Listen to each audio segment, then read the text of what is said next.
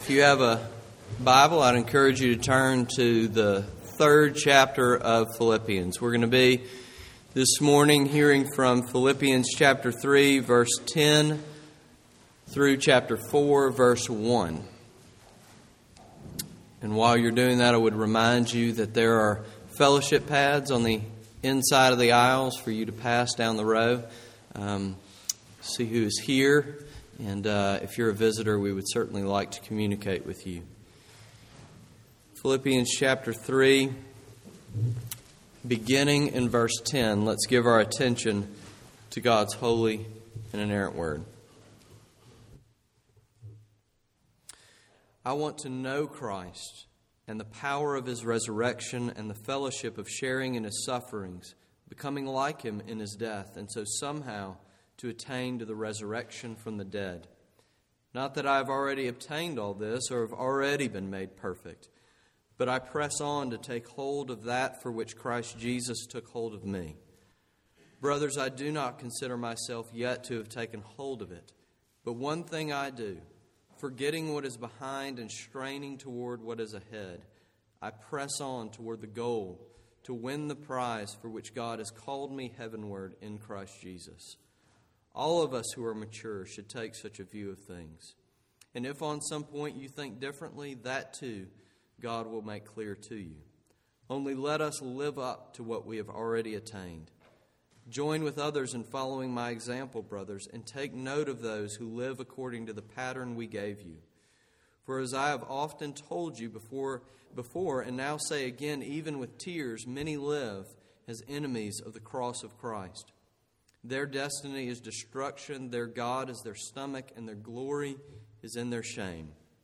Their mind is on earthly things, but our citizenship is in heaven, and we eagerly await a Savior from there, the Lord Jesus Christ, who by the power that enables him to bring everything under his control will transform our lowly bodies so that they will be like his glorious body Therefore, my brothers, you whom I love and long for, my joy and crown, that is how you should stand firm in the Lord, dear friends. Let's come now before God in prayer and ask for his help and understanding. Let's pray.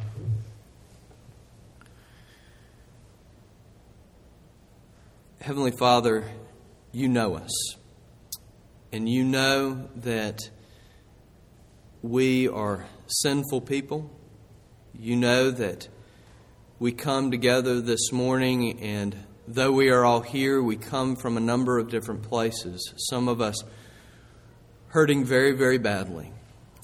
We are feeling the pain and the misery of living in this broken and fallen world, and there are many who would long just to hear one word, one sentence that would give them hope for the next day and the next week there are many who come this morning and they're plagued with doubts and skeptical of the gospel of the Lord Jesus Christ. Could it really be true? And still, there are those who come and they feel this morning overwhelmed by a sense of shame and a sense of guilt. They have not lived up to the glory to which you have called them.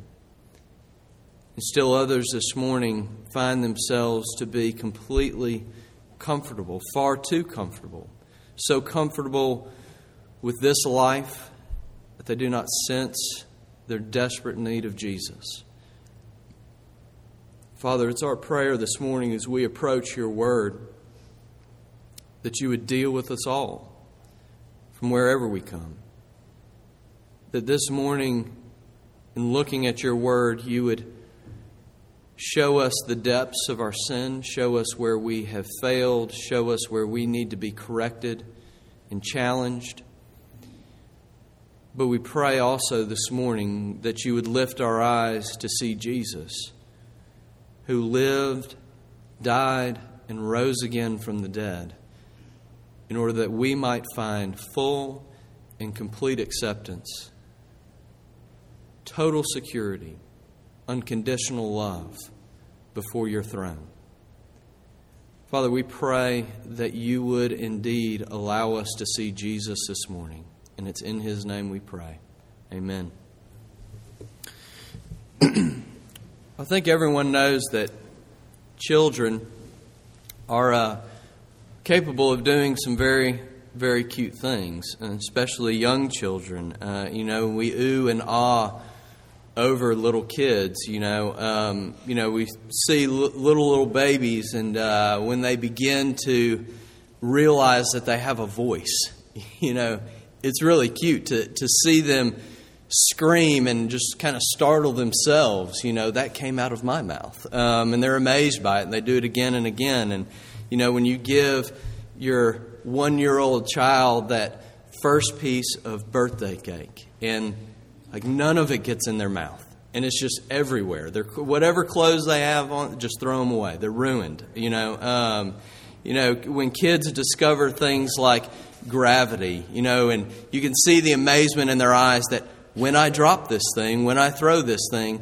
it will fall to the ground, and they're just amazed by it. Um, I remember one of my own children. We were standing in the backyard one night, one dark night, and we're looking up at the stars, and um, and uh, the, this child of mine said, You know, Daddy, pick me up. I want to touch the moon. Um, well, you can't touch the moon from, uh, from your backyard, but, you know, it's, those things are cute, right? Um, we could go on with many, many more things, but, you know, my simple point is to say those things are cute from about four months to three years old fast forward to when those same children are headed off to college or you know they're grown up and headed to college and i think you know that it will it would not be cute if at that age they were still screaming just to hear the sound of their voice. Um, it, it, would not be cute if they were randomly throwing things out of the, around the room just to see them drop and fall and, and, it wouldn't be cute if they needed a bath after every piece of cake that they ate. Um, in fact it wouldn't be funny or cute it would be very, very disturbing, uh, is what it would be. I mean, you expect little children to do cute things, but you also at the same time expect them to grow up and mature. I mean, it's what's supposed to happen in the life of a child. And what we're being told in this passage is that we should be maturing as God's children. It's just what's supposed to happen. I mean, in the verses just before this, Paul says, in this great passage of Scripture that we receive Christ's righteousness. It's given to us. We find acceptance with God not because of anything that we have done, but because of what Jesus has done in our place.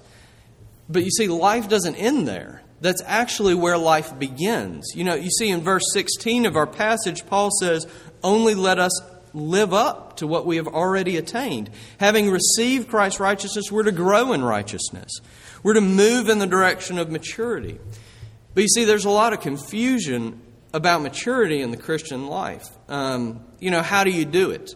I mean, how do you get there? And what's it supposed to look like? And how do I know if I'm even moving in the right direction or not? You know, there's more that we could say about Christian maturity than we're going to say this morning, but I do think that we have at least three very important keys to maturity laid out in this passage for us. When Paul says that we need to know our goal, that we need to realize our struggle, and that we need to understand our citizenship. So, the first key to maturity in the Christian life is simply to know your goal. I mean, what is it that you have your sights set on? What are you aiming for? It all sounds pretty simple, I know. And maybe at first it doesn't even sound like it should, should merit a point in a sermon.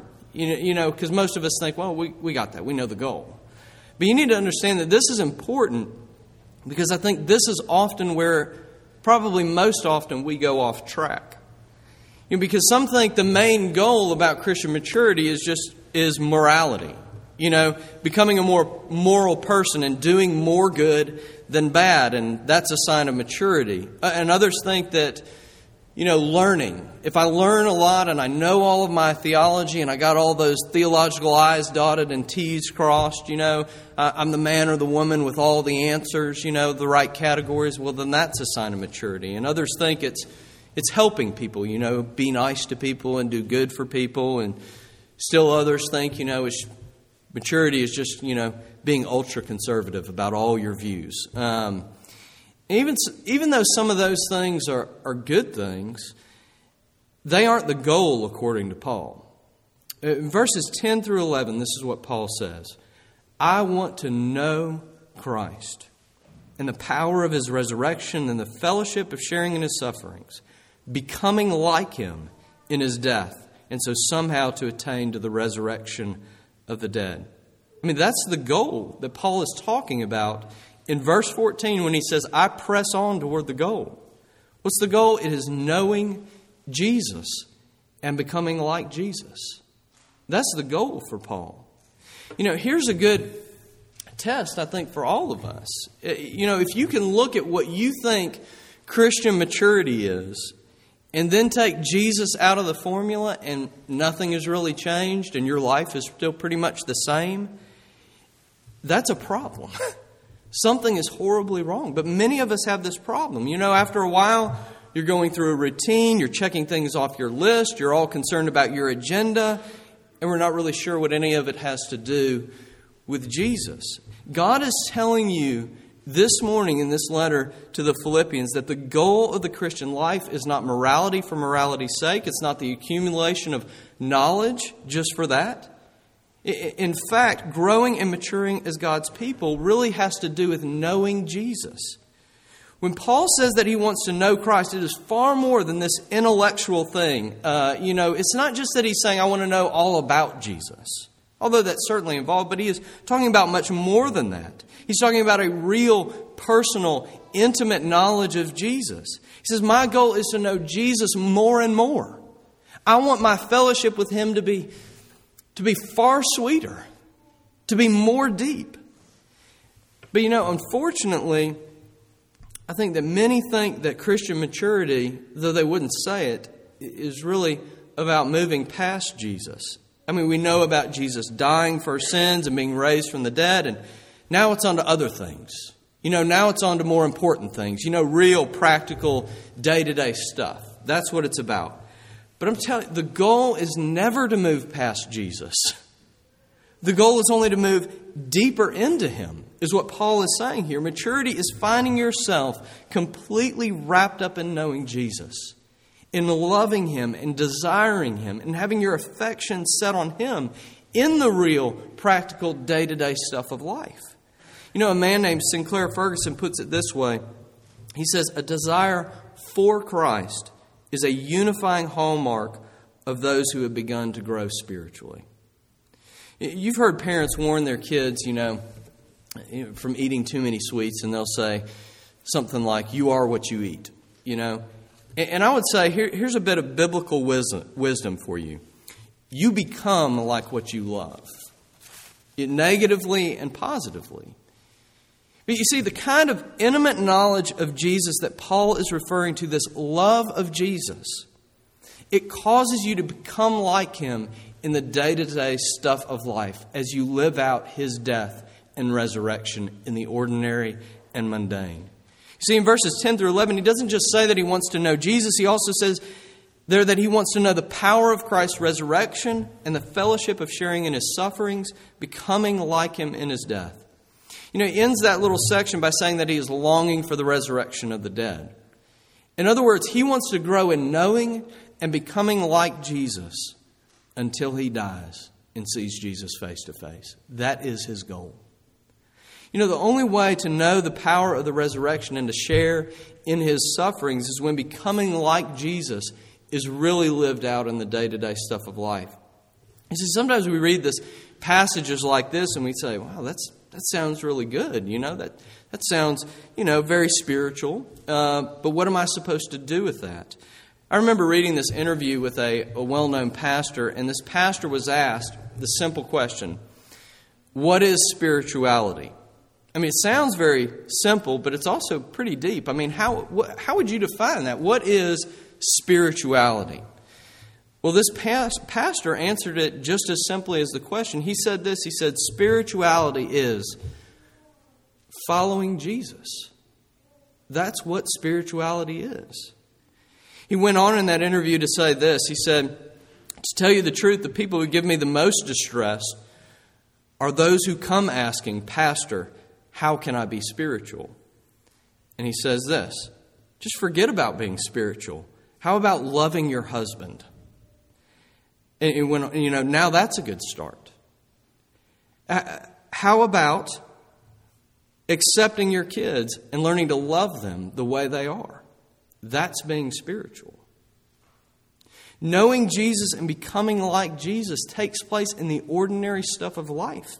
You share in the power of his resurrection. You share in his sufferings in the way you deal with your family, in the way you love and serve your spouse, in the way you use the internet, in the way you do your job, in the way you enjoy your hobbies. The, the goal is to know Jesus and become like Jesus in the day to day stuff of life. If anything else is your goal, I need to tell you this you are making a mess out of the Christian life, and you are headed for some trouble. You know, my dad was in the Air Force, and at one time he was stationed in Colorado Springs, and he ran the, the major satellite base for the military. And one day he was showing me around the base and he took me into this building and you know we did the combination lock and opened the two foot steel door or whatever it was and walked down this hallway and he shows me into this through this hallway and we look off to the right and there's this room and it's a pretty big room and uh, there is nothing but computers in this room i mean blinking lights and fancy complicated looking machinery and he says well this room and it's all sealed off and everything so this, this room is all dedicated. All these computers, all these blinking lights are dedicated to the running of one clock. Um, and, and he explained how important it was for them to keep perfect time. Because you see, when you launch a satellite into a particular orbit in, in space, time is essential. Uh, you and I don't usually concern ourselves with seconds and hundredths of a second uh, in our day to day lives. But, you know, the difference in a second or a hundredth of a second when you are launching satellites into space can be the difference in missing your mark by hundreds or thousands of miles. You see, morality and helping others and knowing correct theology, I mean, those things are very, very important, but they are not the main goal, according to Paul. And if you miss the main goal, you don't just miss by a little you miss big time.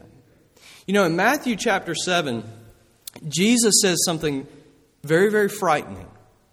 He says, Not everyone who says to me, Lord, Lord, will enter the kingdom of heaven, but only he who does the will of my Father in heaven.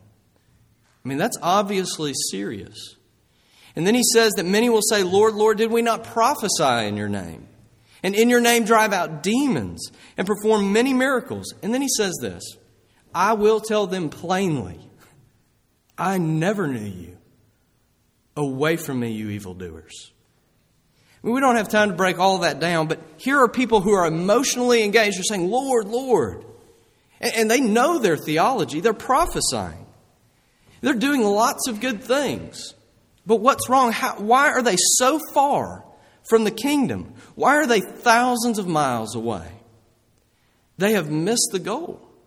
They miss knowing Jesus and submitting to Jesus in the day to day stuff of life. I mean, that's why Jesus says, I never knew you. I had no relationship with you. And you have to do my will. And what he's saying there is simply this you have to follow me in obedience. To grow in maturity is to have your sight set on the goal of knowing Jesus and becoming like him in the day to day stuff of life. But you know, now that you know the goal, you have to face reality. Uh, you have to face it. You have to realize that it's a constant struggle to pursue, your, pursue that goal. And that's the second point. Maturity is about straining toward what is ahead, Paul tells us in verse 13. You know, the Christian life isn't about continual victory, it's not, not about continual failure for that matter as well, but it is about continual struggle. Maturity is about being realistic and it is about being sane about the Christian life. If you do not realize this, you are just going to give up. Or if you don't give up, you won't be able to be real and authentic with others or with yourself. I mean, you'll always be acting. Or if you don't do that, you'll have to water Christianity down until you have something that you can accomplish in your own strength. As soon as Paul tells you the goal in this passage, you get to verse 12 and you hear him saying, You know, wait a minute. You know, before you get the wrong idea, I want you to be clear that I have not made it yet, that I am still struggling, that I am pressing on to know Jesus and become like him. It's a realistic understanding that in this life we will always be pressing on until Jesus calls us home. You know, I hope that you will relate with this, um, but it is such a pain to be around someone who is always telling you how great their life is. Do you know that? I, I mean, I'm talking about the people who seem like they have no struggles in life. The people who everything is always great and everything is always good and look at what they're doing and all this kind of stuff. You figure out real fast about these people that you cannot stand being around them. I mean, they are so annoying. because you, around them, you feel like, well, what's wrong with me? My life isn't like that. You know, this certainly isn't going to be the person you open up to with your struggles. And this isn't going to be the person you're vulnerable with and transparent with. The Apostle Paul is the exact opposite. He's saying to these Philippians, he's saying, Do not be discouraged. I am still struggling just like you. And this is the Apostle Paul who saw Jesus and wrote the, most of the books in the New Testament. You see, it's not discouraging to realize your struggle. It's actually refreshing because that is the normal Christian life. And you only set yourself up for despair if you don't have that kind of sanity and humility about your life.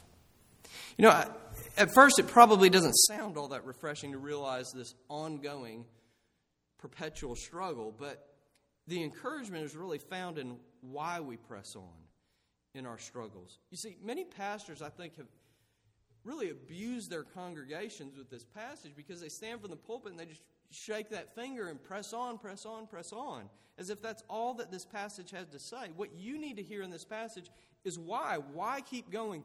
Why put myself in this continual struggle? Why press on? Listen to verse 12. It says, I press on to take hold of that for which Christ Jesus took hold of me. You hear what he's saying? He is saying, I press on and I keep fighting because Jesus has me in his grasp. Because Jesus himself took hold of me and he will not let me go. Go down to verse 14. I press on toward the goal to win the prize for which God has called me heavenward in Christ Jesus. He is saying, The reason I do not look back at my successes or my failures, and the reason I strain toward what is ahead, is because God has called me in Christ Jesus. You see, what is going to give you encouragement to press on when you face your particular brand of temptation? I mean, what is going to, where are you going to find strength to go on when you fail again and again and again? What's going to ca- cause you to embrace this struggle that Paul is talking about? It is to know that you are held by Jesus and you are called heavenward in Him. I wish we had more time to unpack all that, but we are called to press on, Paul is saying, because of what God has done for us in the gospel. But let's pause and be realistic about this. That's all good and great, but that is hard to see in the midst of the battles of life. I mean, often in the struggle, you will know this from experience that God's presence seems hidden, that He often feels absent, feels absent in the midst of your trials. And Paul is saying, You press on in view of what you know.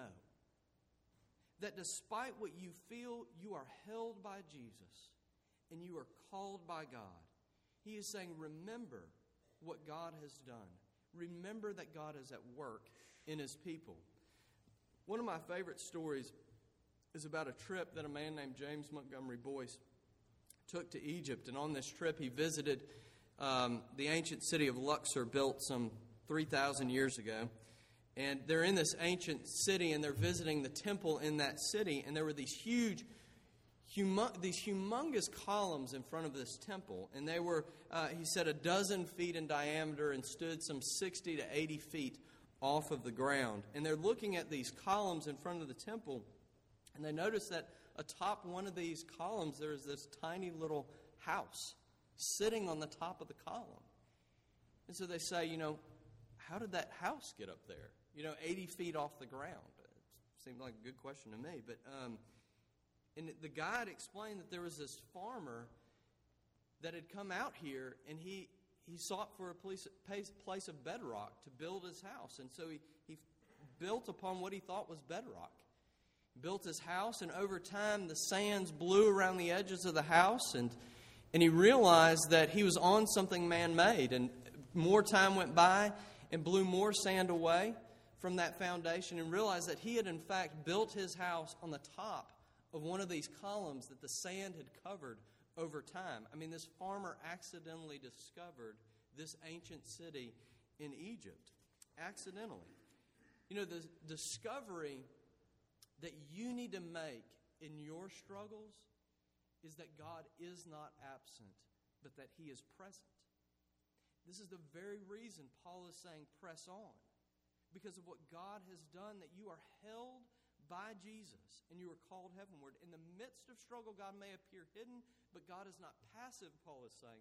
God is active in the life of his people, and he calls us to embrace a struggle holding on to the hope of the gospel.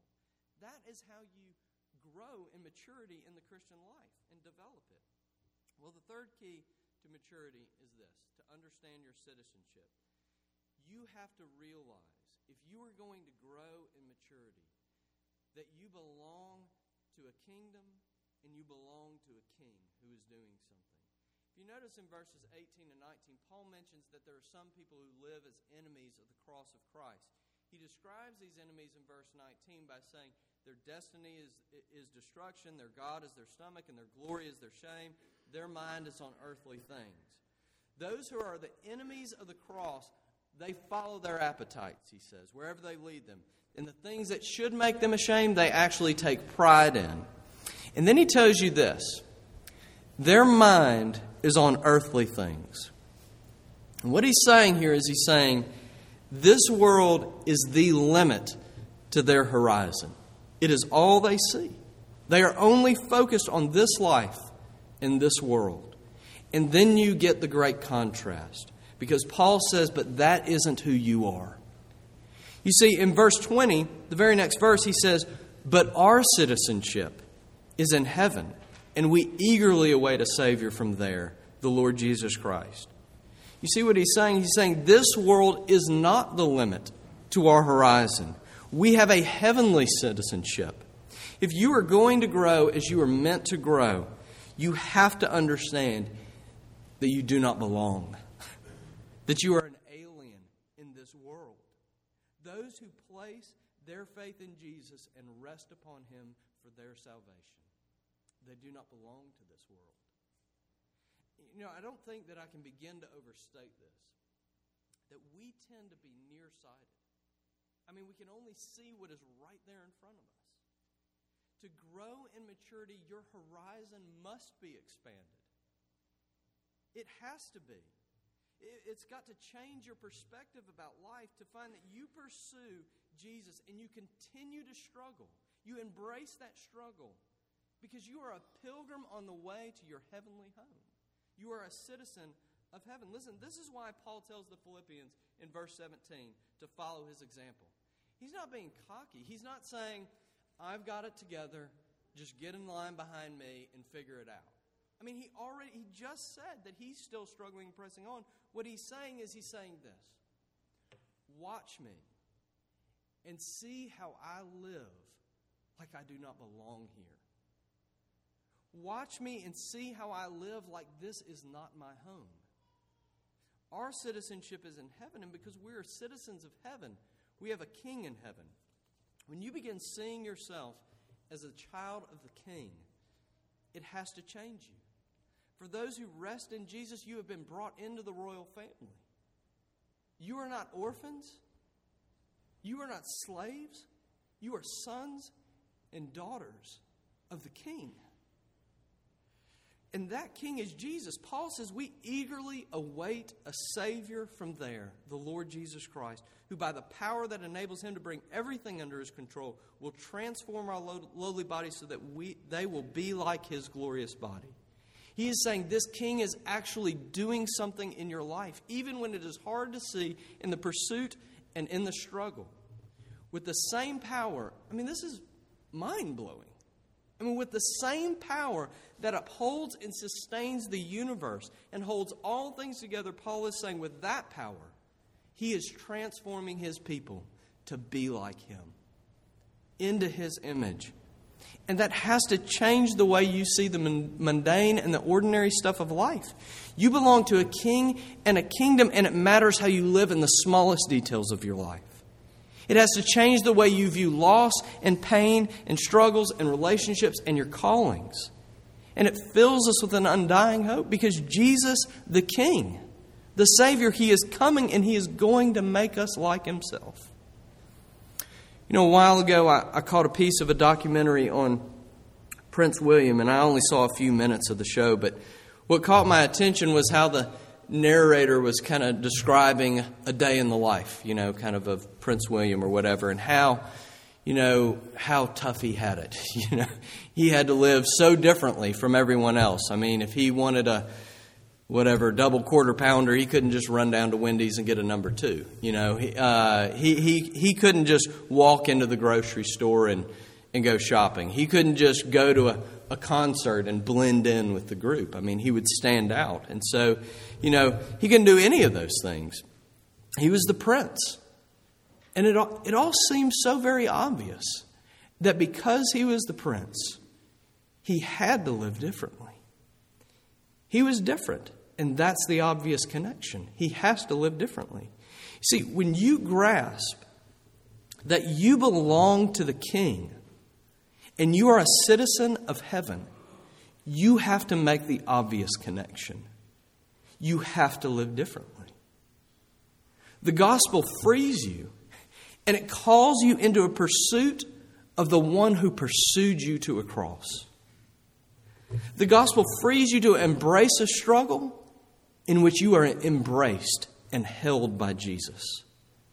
The gospel brings you into the royal family, sons and daughters of the king, who obviously have to mature and have to grow to be like their king, who is Jesus. Let's pray. Heavenly Father, we thank you for your word this morning. We thank you for giving it to us and how it is a light unto our feet.